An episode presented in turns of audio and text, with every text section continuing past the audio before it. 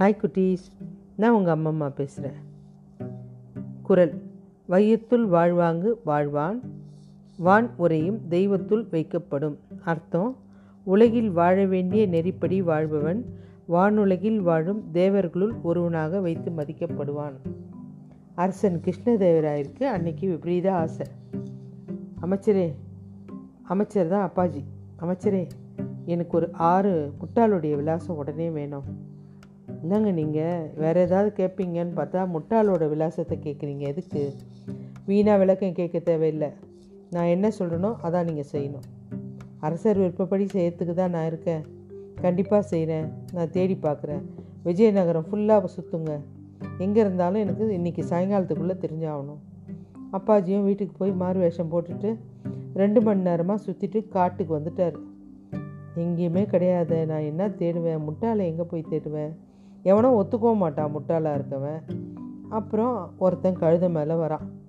அவன் தலையில் ஒரு புல்லுக்கட்டு உடனே இவன் பார்க்குறான் ஏய்யா நீயே கழுத மேலே உட்காந்துட்டு வர உன் தலையில் ஏன்யா புல்லுக்கட்டை சுமக்கிற? உனக்கு அறிவு இருக்கா? என் கழுதிக்கு வயசாகிடுச்சு ரொம்ப தளர்ந்து போயிடுச்சு ரொம்ப பாவம். என்ன சுமக்கிறதே பெரிய கஷ்டம். இதில் புல்லுக்கட்டை வேறு சுமக்கணுமா? அதனால தான் நான் சுமக்கிறேன்.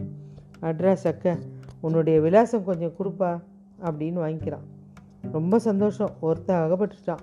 கொஞ்சம் தொலைவு போகிறான் போனால் ஒரு இவன் இருக்கான். ஒருத்தன் மரம் வெட்டிகிட்ருக்கான் உடனே இவன் கேட்குறான் என்னப்பா மரம் வெட்டுற? அதுவும் முன்னாடி பக்கம் உட்காந்துட்டு வெட்டின்னு இருக்கியே விழுந்துட போகிற ஆமாம் நான் அந்த பக்கம் உட்காந்து வெட்டினா மரம் விழும். நீ தூக்கிட்டு ஓடலான்னு பார்க்குறல்ல அதெல்லாம் விட முடியாது. விழுந்தால் நான் மரத்தோடு சேர்ந்து தான் விழுவேன். மரமும் என்கிட்ட தான் இருக்கும். அப்போது உன் இஷ்டம்பா விலாசத்தை மாத்திரம் கொடுத்துரு அப்படின்றான். ஒரு பாட்டி வந்து உட்காந்துட்ருக்கு என்ன பாட்டி பிரச்சனை? எங்கப்பா காஞ்ச விறகுல மண்ணெண்ணெய் இல்லைன்னு தண்ணியும் மண்ணெண்ணையும் ஒரே மாதிரி தானே இருக்கும்?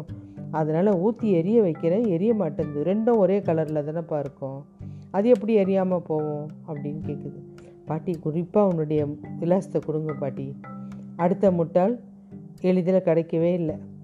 அடுத்து ஆத்தங்கரை பக்கமாக போனால் ஒருத்தன் குளிச்சுட்டு அங்கேயும் இங்கேயும் தேடிட்டுருக்கான் ஐயா எதையா தேடுறீங்க?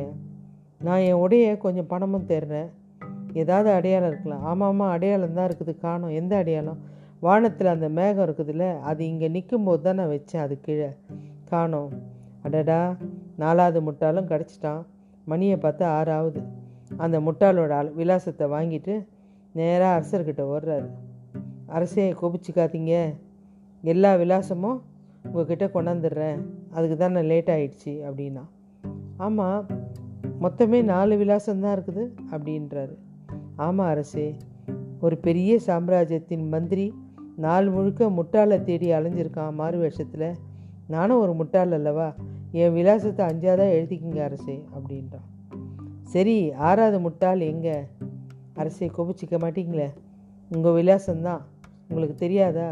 ஒரு நாட்டோட அமைச்சருக்கு என்ன வேலை கொடுக்கணும்னு ஒழுங்கு கிடையாது. நல்ல அறிவாளிகளை தேடி கண்டுபிடிச்சி பல நன்மைகள் செய்கிறத விட்டுட்டு முட்டாளை தேடிட்டு வா. முட்டாளுடைய விலாசம் வாங்கிட்டு வான்றீங்களே உங்களை மாதிரி ஒரு சிறந்த அரசர் இந்த முட்டாள் தனத்தை செய்யலாமா? அதனால் முட்டாளுகளுக்கெல்லாம் தலைவன் நீங்கள் தான் ஆறாவது முட்டாள் நீங்கள் தான் அப்படின்னு. அவருக்கு அப்படியே ஒரு மாதிரி ஆயிடுச்சு. கரெக்டு தான் அப்பாஜி நீ சொல்கிறது விளையாட்டுத்தனத்தினால என்னுடைய அறிவை இழந்துட்டேன் அப்படின்னு சொல்லிட்டு அவருக்கு பரிசுகளை அள்ளி கொடுத்து அனுப்புகிறாரு ஓகே பாய் குட்டீஸ்